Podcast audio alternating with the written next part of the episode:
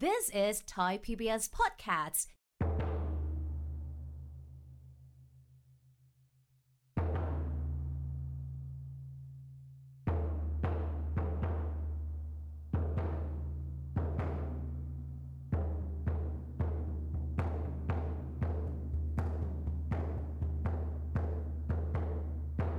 ถ้าพูดถึงเทือกเขาอันไตครับ ตั้งแต่สมัยที่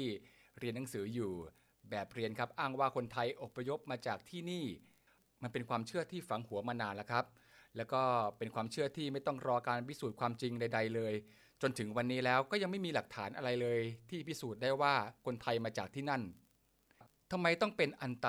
ที่อยู่ไกลโพ้นขนาดนั้นล่ะครับ มันอยู่ตรงส่วนไหนของโลก เทือกเขาอันไตนั้นเป็นแนวกำแพงธรรมชาติครับ ที่วางตัวทอดยาวระหว่างเขตแดนของจีน และก็มองโกเลียในปัจจุบัน ทางทิศตะวันตกนั้นจะติดกับประเทศคาซัคสถานในปัจจุบัน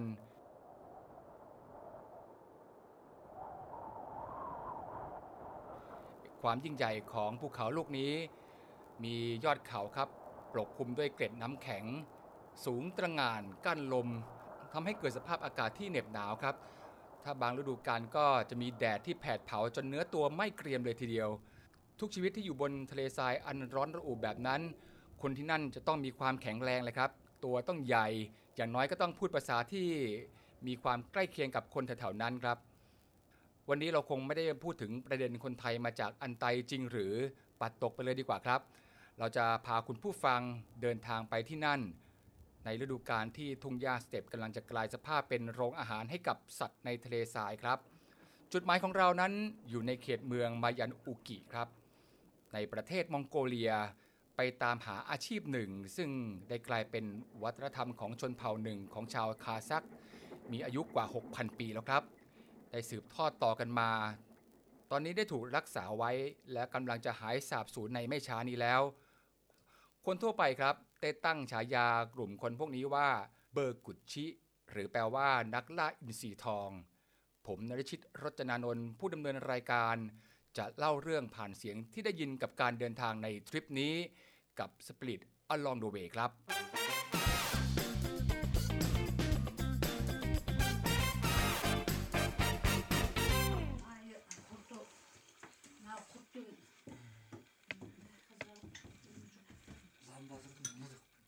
บนพื้นที่ที่ห่างไกลบนโลกใบนี้ครับ ยังมีชนเผ่าที่พึ่งพิงอยู่กับธรรมชาติอีกเยอะมากทีเดียว แน่นอนว่าพอพื้นที่ธรรมชาติได้ลดน้อยลงไปแล้ว ความเป็นเมืองก็เริ่มเข้ามาแทนที่ครับ วิถีชีวิตดั้งเดิมที่เคยมีอยู่นั้น ก็หลงเหลืออยู่แค่พื้นที่ที่ห่างไกลความเจริญ ที่ที่กันดารอยู่ยาก แล้วก็ไม่ค่อยมีใครอยากจะไปอยู่ลงหลักปักฐานเท่าไหร่นักครับ อย่างไรก็ตามก็ยังมีชนเผ่าที่สามารถปรับตัวเองได้ แล้วก็อยู่ในสภาพภูมิประเทศและอากาศที่โหดร้าย ถึงจะห่างไกลแค่ไหน ติดต่อกับโลกภายนอกได้ยาก พวกเขาก็ยังคงรักษาอาชีพดั้งเดิมไว้ครับ แต่เมื่อความเติบโตกำลังรุกคืบเข้ามา มนุษย์เริ่มจะรู้จักเดลมิตความอุดมสมบูรณ์ด้วยเทคโนโลยีที่ล้ำสมัยครับ มีการสร้างทางสร้างความสะดวกในการคมนาคม ชนเผ่าเหล่านี้จึงรอวันในการเปลี่ยนผ่านเข้าสู่วิถีชีวิตใหม่ที่เข้ามาครับ หลายๆ สิ่งหลายๆอย่างที่เคยทำอยู่ ก็กำลังจะสูญหายแล้วก็หายสาบสูญไปตลอดกาล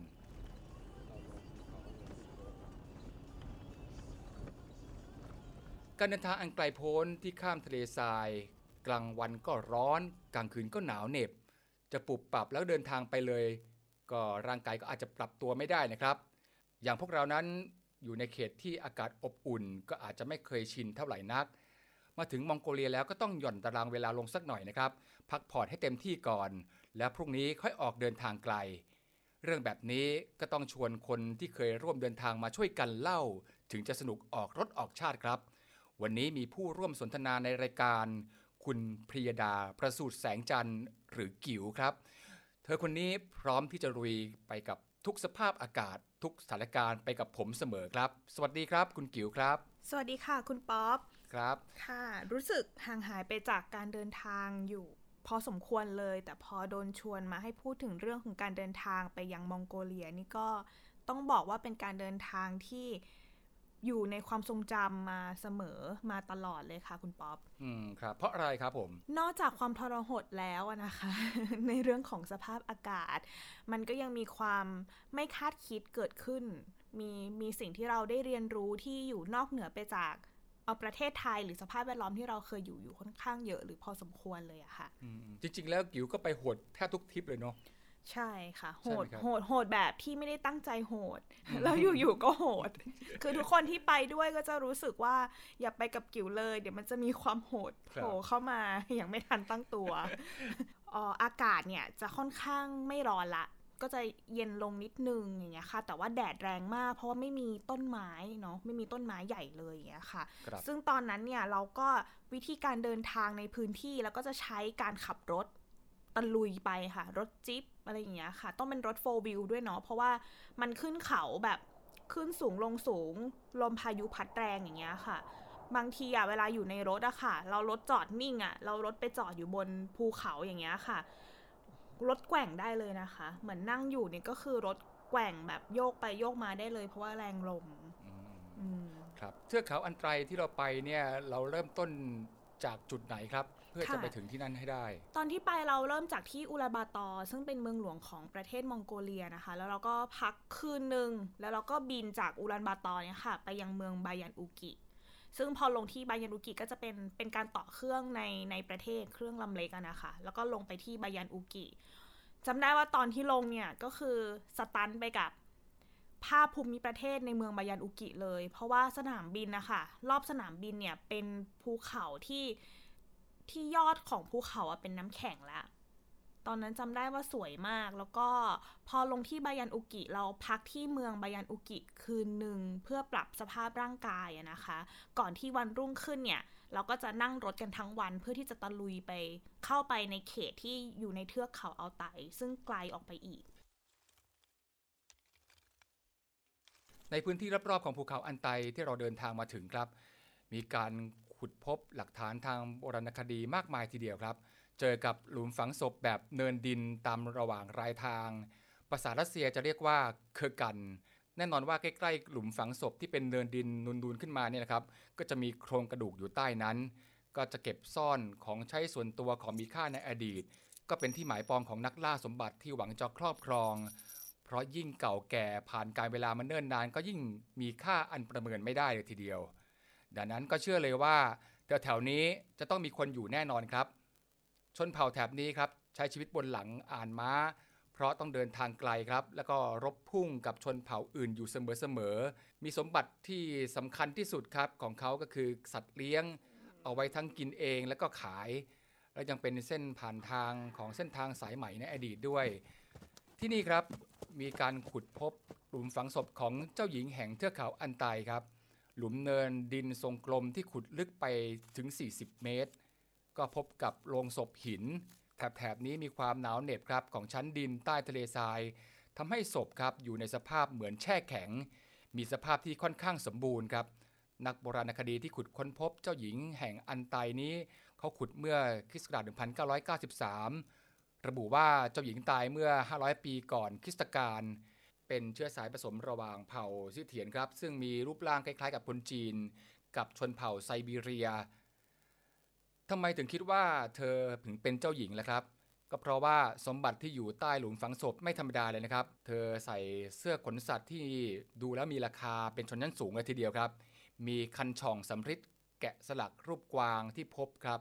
แล้วก็มีเครื่องประดับศีรษะด้วยทำจากทองคำ เธอก็น่าจะเป็นผู้สูงศักดิ์นะครับ ที่น่าจะมีความงดงามทีเดียว สะกดสายตาของชายทุกคนในผืนทะเลทรายนี้เลยครับ จากการศึกษากายภาพของเธอนั้น เธอน่าจะตายในราวอายุสัก 20-30 ปีครับ ยังพบกัญชาและก็ฝิ่นไม่ห่างจากศพ สันนิษฐานว่าคงใช้บรรเทาอาการเจ็บป่วยก่อนที่เธอจะเสียชีวิตครับ แค่เรื่องนี้ก็น่าจะทำให้คุณกิ๋วรู้สึกว่าระหว่างการเดินทางนั้นชวนระทึกขวัญแล้วก็ มีความรู้สึกเวิ้งว้างกลางทะเลทรายในยามที่พระอาทิตย์ใกล้ตกดินหรือเปล่าครับ เวิงวางนี่ต้องเวิงวางแน่นอนค่ะ เพราะหลังจากที่เราเริ่มการเดินทางอะนะคะ ขับรถตะลุยไปตามทางต่างๆ เนี่ย ก็จะพบว่ามันไม่มีถนนค่ะคุณป๊อปคือเส้นทางที่เราไปอะใช้ความเคยชิน แล้วก็ใช้รอยล้อของรถที่เราเดินทางข้างหน้าน่ะเป็นตัวนำทางค่ะ แล้วป้ายบอกทางมีไหม แทบจะไม่มีเลยค่ะ มันเหมือนการขับรถไปในทุ่งเวิ้งว้างกว้างใหญ่ แล้วก็มีแต่ภูเขาแล้วเราก็ไม่รู้ว่าจะต้องไปอ้อมเขาไหนเพื่อให้ไปถึงจุดหมาย คือเราต้องเชื่อไกด์หรือเชื่อคนนำทางเราอย่างเดียวเลยอย่างเงี้ยค่ะแทบแทบจะไม่มีเลยนะคะ ทีนี้เนี่ยระหว่างการเดินทาง คือก่อนการเดินทางเนี่ยอยากจะเล่าให้คุณป๊อปฟังว่า อย่างที่บอกก็คือเราคิดว่ามันเป็นฤดูแบบก่อนหนาวก็คือใบไม้ร่วง เราก็เตรียมเสื้อผ้าหรือเตรียมอุปกรณ์ไปอะ่ะ ให้มันเหมาะสมกับฤดูถูกไหมคะ แต่สิ่งที่ไม่คาดคิดเนี่ยเกิดขึ้นค่ะคุณป๊อป เพราะว่าวันแรกที่เราต้องไปนอน กลางทุ่งหญ้าสเต็ปนั้นนะคะ แล้วก็ตั้งเกอนอนปกติ ปรากฏว่าพอเราตั้งเกอปุ๊บปั๊บเกอก็คือเป็นกระโจมสำหรับนอน แล้วทีเนี้ยพอเราไปไปนอนนั้นนะอีกวันหนึ่งพอเราตื่นขึ้นมา ปรากฏว่า ขาวโพลนไปหมดเลยค่ะคุณป๊อป คือปรากฏว่าคืนนั้นอะพายุหิมะอะกระหน่ำคือกระหน่ำแบบที่พอออกไปปุ๊บแม้แต่เกอแม้แต่รถ หรือว่าคนเดินมาเนี่ยก็คือเป็นแบบหิมะเต็มไปหมดเลย เราไม่เห็นเลยด้วยซ้ำว่าข้างหน้าเนี่ยคือเป็นพื้นที่ยังไงบ้าง ตรงไหนเป็นหลุม ตรงไหนเป็นเหว ตรงไหนเป็นอะไร คือเราไม่เห็นเลยมันคือสีขาวแบบขาวหมดเลยจริง ๆ อย่างเงี้ยค่ะ แต่นั้นอาจจะเป็นสิ่งที่แปลกตาสำหรับเรานะครับ แต่ความเชื่อมั่นของเราอยู่ที่ไกด์แล้วล่ะครับ ว่าอาจจะมองเหตุการณ์นี้เป็นเรื่องธรรมดามาก พอไกด์นั้นเห็นฟ้าเปิดขึ้นมาครับเขาก็รีบชวนเรารีบเดินทางต่อเลยดีกว่าแต่เราก็เอาแน่นอนกับสิ่งที่เห็นไม่ได้นะครับ เต็มร้อย เพราะระหว่างทางก็มีเหตุอีกแหละ ใช่ค่ะ คือจริงๆ ตอนที่เราไปเราไปกันเป็นคาราวานมีรถหลายคันไปนะคะ แต่ว่าไอเอ่อเป้าหมายก็คือตัวเบอร์คุชิที่เราจะเดินทางไปเนี่ย เราอะไปไปแค่ตามลำพังของของเรา ทีเนี้ยเราก็เลยเป็นรถคันเดียวที่เหมือนออกจากกลุ่มอะค่ะ ตีออกจากกลุ่มแล้วก็ไปตามลำพังแล้วก็ออกก่อน เห็นฟ้าสว่างปุ๊บ โอ้คนนำทาง ไปครับพี่ไปเลย ก็นั่งรถกันไป ปรากฏนั่งไปไม่เท่าไหร่ประมาณแค่ประมาณครึ่งชั่วโมงเองมั้งคะพายุมาอีกแล้ว มาจากไหนก็ไม่รู้แล้วเป็นพายุที่มันมีหิมะด้วยอะค่ะ ถล่มมาก็คือหมายความว่ากระจก อะไรเงี้ยคือมองไม่เห็น เพราะมันเอาหิมะมาแบบปกคลุมหมดเลยอะไรอย่างงี้ใช่ไหมคะ ทีนี้เนี่ยเราอะก็ฟังไม่ออก คือคนนำทางเราอะก็จะมีคนขับรถ แล้วก็จะมีคนนำทาง เขาก็พูดกันเป็นภาษาของเขาภาษาคาซัก เราอะฟังไม่ออกเพราะเราสื่อสารเป็นภาษาอังกฤษอย่างนี้ใช่ไหมคะ เขาอะพูดกระซิบกระซาบอะไรไม่อยู่แต่เราอะจับสังเกตหน้าเขาได้แล้วว่าหน้าเขาอะไม่น่าจะค่อยดีนะ ทำให้เราอะอ่าฮะคือจะบอกว่าตอนแรกอะสนุกค่ะ คือไม่เคยเจอคนไทยไม่เคยเจอพายุหิมะ ผมว่าถ้าเกิดหน้าเขาไม่ดีเนี่ยหน้าเรานี่จะยิ่งไม่ดีอีกหลายเท่าเลยครับไม่แต่ตอนนั้นสนุกคือตอนนั้นอะตอนที่ก่อนจะเห็นหน้าเขาอะเรานั่งข้างหลังใช่ไหมคะแล้วก็อุ๊ยพายุหิมะตก อุ๊ยไม่เคยเห็นซีนนี้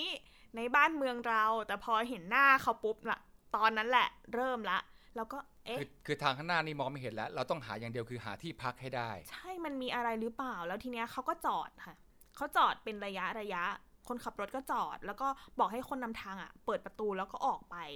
เขาก็ออกไปสักพักแล้วเขาก็กลับมาพูดเป็นภาษามองโกเลียทำอยู่อย่างเงี้ยค่ะสี่ห้ารอบ เราก็เลยไม่ได้ละ เราก็เลยถามว่ามันเกิดอะไรขึ้น ลงไปทำอะไรอะไรอย่างเงี้ยค่ะ เขาก็บอกว่าสาเหตุที่ต้องจอดรถ แล้วก็ ลงจากรถไปเนี่ย เพื่อที่จะไปดูทางข้างหน้า อืม เพราะว่าเขาไม่เห็นคืออย่างที่บอกค่ะ มันไม่มีถนนใช่ไหมคะ ทีนี้พอหิมะมันตกมันตกหนามากนะคะ คือหมายความว่าตกหนาแบบ5เซนอย่างเงี้ยค่ะ คือขึ้นมาจากพื้น5เซน10เซนอะไรอย่างเงี้ยเลยคือมันมันหนามากจริง ๆ แล้วเราไม่เห็นว่าตรงไหนเป็นเหว ตรงไหนเป็นถนน เราก็บอกว่าอ้าวถ้าอย่างนั้นจอดสิ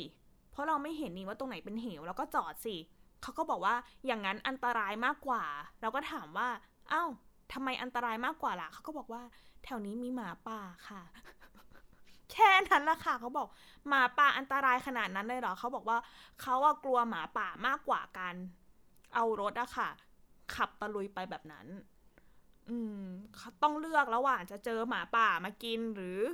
จะขับตกเหวเป็นสองเรื่องที่เราต้องต้องเลือกกัน สุดท้ายเราก็เลือกที่จะขับไปต่อ โชคดีมากเลยค่ะ ตอนนั้น ซึ่งต้องไปให้ถึงก่อนมืดด้วย ใช่ค่ะ ต้องไปให้ถึงก่อนมืด เพราะว่าถ้ามืดแล้วยังอยู่ในพายุหิมะอีกเนี่ย อันเนี้ยจะยิ่งอันตรายมากขึ้นเรื่อยๆ โชคดีมากที่ไปเจอบ้านหลังหนึ่ง แบบข้างทางพอดีแบบ เราเห็นแล้วรอยยิ้มแบบของผู้ของคนที่เดินทางมาด้วยกับเราอะค่ะ คนนำทางอะค่ะเขาก็แบบโอ้ยโชคดีมากเลยแล้วก็เลี้ยวแล้วก็เข้าไปเข้าไปจอดเข้าไปพักที่บ้านหลังนั้น แล้วก็เป็นโชคดีอีกเพราะบ้านหลังนั้นอะคือ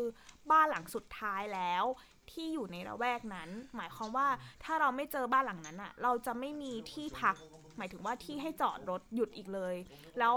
ปกติแล้วอะในช่วงนี้อะค่ะ จะไม่มีใครอยู่ที่บ้าน แบบนั้นเขาจะต้อนฝูงสัตว์ไปที่อื่นหมด เพราะว่าเขารู้ว่าพายุหิมะกำลังจะมา เขาไม่มีหญ้าให้กับสัตว์ได้กินอะไรอย่างนี้เขาจะต้อนไปทางอื่นที่มันพอจะมีหญ้าก็จะไม่มีใครอยู่นะบริเวณนั้นบ้านหลังนี้เป็นบ้านหลังสุดท้าย วันพรุ่งนี้เช้าอะเขากำลังจะเดินทางออกไปเพื่อต้อนฝูงสัตว์พอดีอย่างเงี้ยค่ะ ก็เป็นโชคดีของเราที่แบบได้เจอบ้านหลังนั้นค่ะ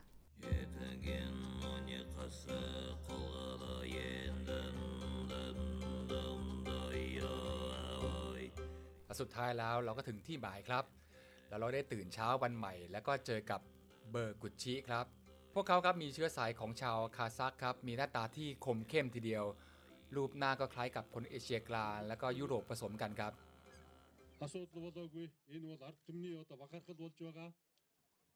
สันนิษฐานว่า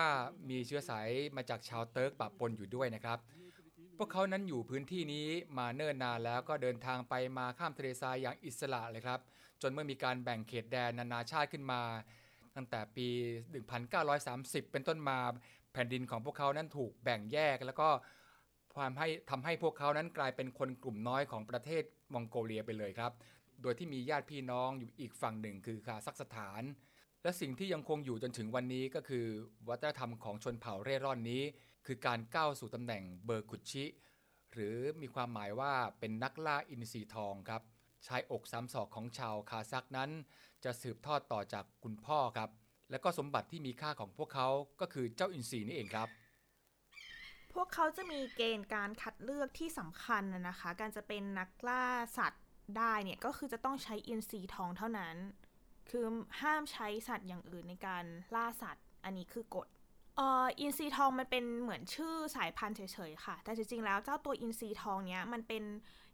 อินทรีสายพันธุ์ที่ใหญ่ที่สุดในโลก คือพอมันกลางปีกออกอย่างเงี้ยค่ะ ปีกมันจะใหญ่มาก แล้วอุ้งกงเล็บมันเนี่ย มีขนาดมีความแข็งแกร่งมากพอที่จะสามารถจับเจ้าจิ้งจอกพันคอแซกซึ่งเป็นจิ้งจอกสายพันธุ์ที่อยู่ในเพียงแต่ในเขตพื้นที่นี้เท่านั้น ก็เลยจำเป็นว่าการล่าสัตว์ที่เนี่ยก็จะใช้เจ้าอินทรีทองนี่แหละในการที่จะไล่จับ ในหมายถึงว่าต้องมีการฝึกฝนแล้วก็จับอันเนี้ยค่ะ ซึ่งทุกวันนี้จากการสำรวจก็พบว่าน่าเสียดายมาก เพราะว่าเจอเบอร์คุชิที่หลงเหลืออยู่อะเพียงแค่ 250 คนเท่านั้นในปัจจุบัน บางคนก็มีอายุมากแล้ว ถึงแม้ว่าจะมีประชากรชาวคาซักในพื้นที่เยอะนะคะ แต่ว่าก็ไม่ใช่ว่าทุกคนเนี่ยจะอยากเป็นนักล่าอินทรีทอง เพราะว่าวัฒนธรรมอะเนาะความสมัยใหม่มันเข้าไป อยู่ในชนเผ่าค่อนข้างเยอะ คนก็อยากจะออกไปเรียนหนังสือตามเมืองใหญ่ต่างๆ อย่างอุบลันบาตอบ้าง หรือว่าข้ามไปยังฝั่งคาซัคสถานบ้างอย่างเงี้ยค่ะ การที่จะรักษาหรือยึดมั่นอาชีพของการเป็นนักล่าอินทรีทองเนี่ยก็เลยมีน้อยลง แต่ว่าก็ยังเป็นวิชาที่ยังตกทอดที่พ่อต้องสอนลูกอยู่ ใช่ค่ะ คือถ้าสมมติว่ามีเด็กคนไหนที่เขามีความสนใจ ในการที่อยากจะเป็นนักล่าอินทรีทองส่วนใหญ่อะนะคะ คุณพ่อก็จะสอนให้ลูกเนี่ยเลี้ยงเหยี่ยวก่อน เหยี่ยวก็จะเป็นนกเอ่อตัวเล็กๆครับเล็กกว่าอินทรีเล็กกว่าอินทรีอืมเล็กเล็กกว่าเยอะค่ะ แต่ว่าถ้าเกิดสมมติว่าสามารถดูแลแล้วก็ฝึกเหยี่ยวได้เนี่ย พอโตขึ้นมาในระดับหนึ่งเนี่ยเขาก็จะสอน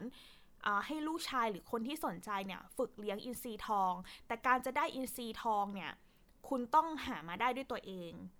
หรือหรือไม่งั้นก็จะมีการแบบไปเอาแบบอินทรีทองใช่ลูกนกอินทรีทองจากที่อื่น เพื่อมาเลี้ยงเป็นของตัวเองไงค่ะ ซึ่งวิธีการในการไปเอาเจ้าอินทรีทองเนี่ยยากมาก คือจากที่เราไปสัมภาษณ์อะนะคะ เขาบอกว่าเจ้าอินทรีทองที่เขาได้เนี่ยเขาต้องปีนหน้าผาขึ้นไป เพราะว่าอินทรีเนี่ยเวลามันทำรังอะค่ะ รังมันจะชอบไปอยู่บนหน้าผา แล้วก็บนหน้าผาเนี่ยก็จะมีรังมีลูกนกอินทรีแล้วแม่นกอินทรีอะค่ะ จะดุมากก็คือจะบินอยู่รอบบน เพื่อคอยดูแลรังของมัน เขาอาจจะต้องมาคอยแบบ คอยจ้องดูว่าเมื่อไหร่ที่แม่ของมันนะคะจะออกไปหาอาหารมาให้ลูก นั่นแหละก็คือช่วงเวลาที่เขาจะรีบ ขึ้นปีนขึ้นไปอะค่ะ เพื่อที่จะไปเอาลูกอินทรีทองอะกลับมาได้ก่อนที่แม่จะกลับมา ไม่งั้นอะตายแน่คือเพราะว่าแม่อินทรีอะคือดุมากจริง ๆค่ะ ทีนี้เนี่ยพอเอามาปุ๊บเนี่ยปกติเขาจะเอาอินซีมาตั้งแต่ที่ตัวยังเล็กอะนะคะ หมายความว่าแบบยังไม่รู้ว่าใครเป็นแม่อะไรมากขนาดนั้น คือเล็กๆเลย แล้วก็เอามาเลี้ยง ซึ่งการเลี้ยงอินซีที่ตัวเล็กอะจะง่ายกว่ามาก เพราะว่ายังไม่รู้ว่าใครเป็นแม่อย่างที่บอก แล้วก็จะมีการเลี้ยงก็คือจะเป็นการฝึกแบบว่าเอ่อให้มาปิดตา ก็คือจะมีแบบหมวกสีดำที่ดูเป็นเหมือนแบบ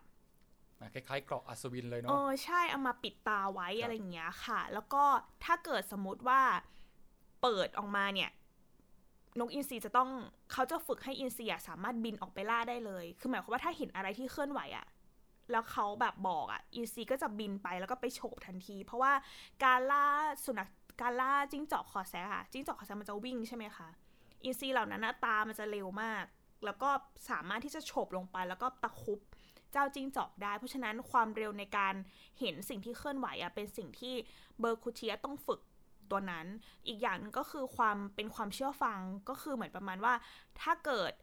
จับได้แล้วเนี่ยเขาถึงจะให้อาหารหรืออะไรอย่างเงี้ยค่ะ คือให้ฟังเขาอย่างเดียว อันนี้ก็จะเป็นวิธีการฝึกฝน ซึ่งบางคนก็ใช้เวลาในการฝึกฝนนานนะ การใส่หมวกและเปิดตาเนี่ยก็ทำให้การเปิดตาแต่ละครั้งเนี่ยอินซีก็รู้จักเพียงแต่ว่าเจ้าของก็คือเบอร์กุชิที่เป็นเจ้าของแล้วก็เหยื่อที่มันจะต้องล่า ใช่ค่ะ คือเวลาที่เราไปที่บ้านของเบอร์คุชิอะเขาจะไม่เปิดตานกอินทรีเลยอืมเพราะว่าถ้าเกิดสมมติ เราก็บอกเหมือนกันว่าทำไมต้องปิดเขาแล้วก็คนบอกแล้วคนที่จะให้อาหารมันก็คือต้องเป็นเจ้าน้องเปิดของเจ้าของเท่านั้นเท่านั้น ใช่ค่ะ ซึ่งแบบเราก็บอกว่าทำไมต้องปิดตาเขาบอกว่าถ้าเปิดตาปุ๊บแล้ว แล้วเจ้านกอะเห็นเราเคลื่อนไหวอะค่ะ มันจะมาตะครุบเลยเราเราเนี่ยจะกลายเป็นเหยื่อ เราจะกลายเป็นเหยื่อ เพราะฉะนั้นปิดตาไว้ก่อนเพื่อความปลอดภัย แล้วก็เอางั้นปิดไปเลยค่ะ ปิดยาวๆเลยนะคะก็บอกไปประมาณนั้นครับ เวลาอินทรีทองเขาจะเลี้ยงเขาก็จะให้เกาะอยู่บนแขนครับ แล้วก็กลายเป็นเพื่อนคู่กายครับ เวลาเบอร์กุชิที่เป็นเจ้าของนั้น จะเดินทางไปไหนอีกมือข้างหนึ่งครับ จะกุมบังเหียนมาแล้วก็ขี่ไปอีกมือข้างหนึ่งก็ให้นกอินทรีเกาะไปด้วยครับพวกมันมีอายุยืนยาวเหมือนกันนะครับ ประมาณถึง 60 ปีเลยทีเดียว มันก็จะเป็นเพื่อนตายของเบอร์กุชิครับช่วยล่าอาหารในเวลาที่พวกเขาต้องรอนแรมเดินทางไกล และต้องการอาหารมาประทังชีวิตระหว่างการเดินทางวันที่พวกเขาจะประกาศสักดาถึงความเก่งกาจเหนือคนอื่นนั้น ก็คือวันที่มีการรวมตัวของเหล่าเบอร์กุชิครับ จัดขึ้นมาตั้งแต่ปีคศ1999 ในเดือนตุลาคมของทุกปี วันนั้นก็จะมีการรวบรวมผู้คนต่างๆ ที่เป็นกลุ่มของเบอร์กุชิที่มีอยู่จำนวนไม่กี่ไม่กี่คนแล้วครับ นักท่องเที่ยวครับ บางคนที่ทราบข่าวก็จะเดินทางมาค่ะสำหรับงานเทศกาลนะคะ จะจัดขึ้นที่เมืองบายันอุกิค่ะ แต่ว่าจะห่างออกจากเมืองไปหน่อยเออเป็น ฉากก็จะเป็นข้างหลังเป็นภูเขาสูงนะคะ แล้วก็จะมีเกอเหมือนมีเต็นท์นะคะเป็นเต็นท์ขายอาหาร เต็นท์ขายของที่ระลึกวางอยู่อีกจุดหนึ่งอีกจุดหนึ่งก็จะเป็นลานสำหรับไว้ใช้แข่งขัน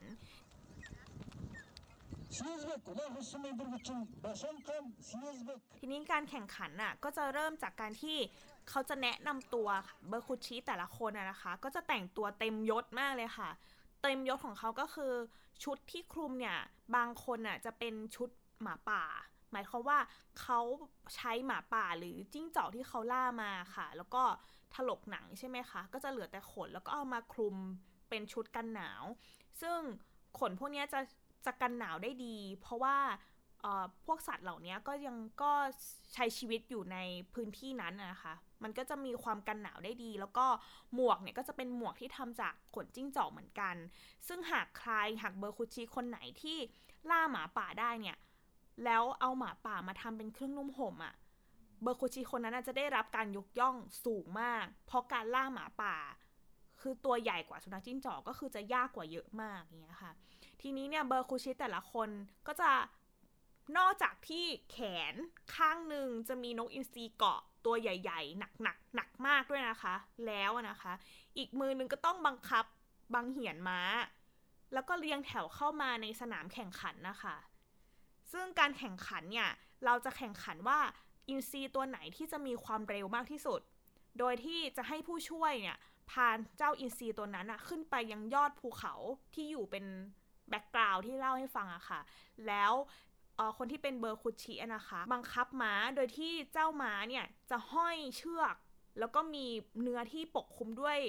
เขาเรียกว่าเป็นหนังจิ้งจอกหลอกหลอกไว้อะค่ะ แล้วทีเนี้ยพอเริ่มสัญญาเนี่ยเบอร์คุชิเขาก็จะแบบบังคับม้าให้ห้อไปข้างหน้า ด้วยความเร็วที่เขาฝึกมากับเจ้าอินทรี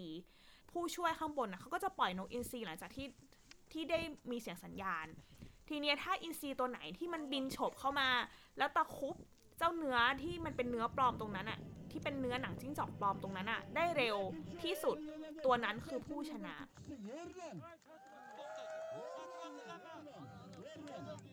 จากที่เราสังเกตนะคะ มีหลายเหตุการณ์มาก บางนกอินทรีก็บินว่อนเลยค่ะ ข้างบนคืออาจจะฝึกมาไม่ไม่ดีมากหรือเจ้าอินทรีวันนั้นเกิดอากาศดี ก็จะบินบนข้างบนก็จะช้ากว่าจะบินลงมาตะครุบอย่างเงี้ยค่ะ บางนกอินทรีที่เก่งมากก็จะบินลงมาภายในไม่กี่วินาที มันสูงมากนะคะ แต่เขาสามารถโฉบลงมาได้เพียงแค่แบบปี๊ดแล้วก็ อ้าวตะครุบแล้วอย่างเงี้ยค่ะ ความเร็วนี่เท่ากับรถสปอร์ตคันหนึ่งเลยนะ มากกว่า 200 กิโลเมตรเลยนะ ใช่ต่อใช่ชั่วโมงนอกจากการแข่งขันที่จบลงไปแล้วก็จะมีงานเฉลิมฉลองครับ ที่เราได้เห็นถึงวิถีชีวิตของเบอร์กุชชิกันต่อ ก็เป็นภาพที่หาชมได้ยากทีเดียวในการร้องรำทำเพลงของพวกเขาครับ มีบทเพลงหนึ่งที่ได้รับความนิยมมากเลย เหมือนกับเพลงปลุกใจให้คิดถึงบ้านเกิด นั่นคือบทเพลงพุชไตครับ Sayvardan basana nilgeşkindi ay Haracile koldanan zillikindi ay เขาบอกว่าการอพยพของผู้คนในเขตบายันอูกิเมื่อรัฐบาลคาซัคสถานได้เชิญชวนให้คนอพยพกลับไปยังถิ่นฐานเดิมของตนครับ ในเขตของคาซัคสถาน บทเพลงพุชไตจึงถูกแต่งขึ้นมาครับ เพื่อจะบอกว่า ชาวคาซัคที่อยู่ที่บายันอุกิหากย้ายถิ่นฐานไปแล้ว จะไม่คิดถึงทุ่งหญ้าที่เคยอยู่ที่กว้างใหญ่ แล้วก็ใช้ชีวิตได้อิสระเลยหรือ ที่นี่ก็คือบ้านเหมือนกันนะทำไมล่ะถึงจะต้องทิ้งบ้านหลังนี้ไป สาเหตุที่พุชไตบอกว่าไม่คิดถึงทุ่งหญ้ากว้างหรอนะคะ ก็เพราะว่าการอพยพกลับไปยังคาซัคเนี่ยมันแลกมาพร้อมกับการที่รัฐบาลคาซัคเเตรียมพร้อม ที่จะสามารถทำให้คนที่อพยพไปอะสามารถตั้งหลักแหล่งได้อย่างมั่นคง หมายความว่าเขาหาที่อยู่ให้เป็นหลักแหล่งนะคะ หาอาชีพให้ที่เป็นหลักแหล่งสำหรับคนรุ่นใหม่บางคนก็มองว่าทางเลือกแบบนี้คือทางเลือกที่พวกเขาต้องการเหมือนกัน เขาอยากจะใช้ชีวิตในแบบที่เป็นวิถีชีวิตแบบใหม่ในโลกยุคใหม่แล้ว เขาไม่อยากใช้ชีวิตแบบเร่ร่อน เหมือนกับ คนชาวคาซักทั่วไปที่เคยใช้มาในอดีต แต่สำหรับบางคนก็มองว่าเอาแต่ชีวิตแบบนั้นที่ไปอยู่ในบ้านมีอาชีพเป็นหลักแหล่งนั้น อาจจะไม่อิสระเท่าที่เขาเคยอยู่นั่นเองค่ะ ทุกวันนี้ครับเบอร์คุชชิได้อนุญาตให้ผู้หญิงสามารถที่จะฝึกฝนได้นะครับทั้งๆทที่ก่อนหน้านั้นไม่เคยได้รับอนุญาตเลย สาเหตุหลักครับก็เพราะว่าเพื่อที่จะรักษาวัฒนธรรมดั้งเดิมที่มีอยู่กว่า 6,000 ปีมาแล้วครับ พอเล่ามาถึงจุดนี้ก็ไม่น่าเชื่อเลยนะคะ ว่าอีกมุมหนึ่งของโลกของเราเนี่ย อย่างที่บอกอะค่ะ ความเซอร์ไพรส์ความตื่นเต้น มันคือมันคือเรื่องนี้ด้วยก็คือเราไม่คิดว่าจากประเทศไทยที่เราอยู่ เราเห็นบ้านเมืองของเราเป็นแบบนี้ แต่พอเดินทางไปอีกอีกที่หนึ่งในประเทศมองโกเลียตรงนั้นเนี่ย เราจะได้เห็นวิถีชีวิตที่แตกต่างออกไปเลย แล้วก็เป็นวิถีชีวิตแบบดั้งเดิม แบบเนี้ยแบบอิสระ แบบเร่ร่อนแบบเนี้ยแล้วคนก็รัก ในวิถีชีวิตของเขาแบบนี้ยังหลงเหลืออยู่ด้วยค่ะ ใช่ครับ และนี่ทำให้เราได้เรียนรู้ว่า ทวีปเอเชียนั้นกว้างใหญ่ครับ โลกก็กว้างใหญ่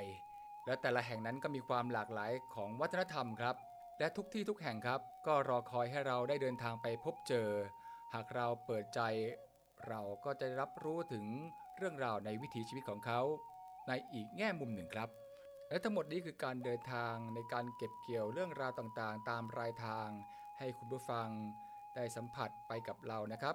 พบกันใหม่ในการเดินทางครั้งต่อไปกับ Spirit Along the Way วันนี้สวัสดีครับ สวัสดีค่ะ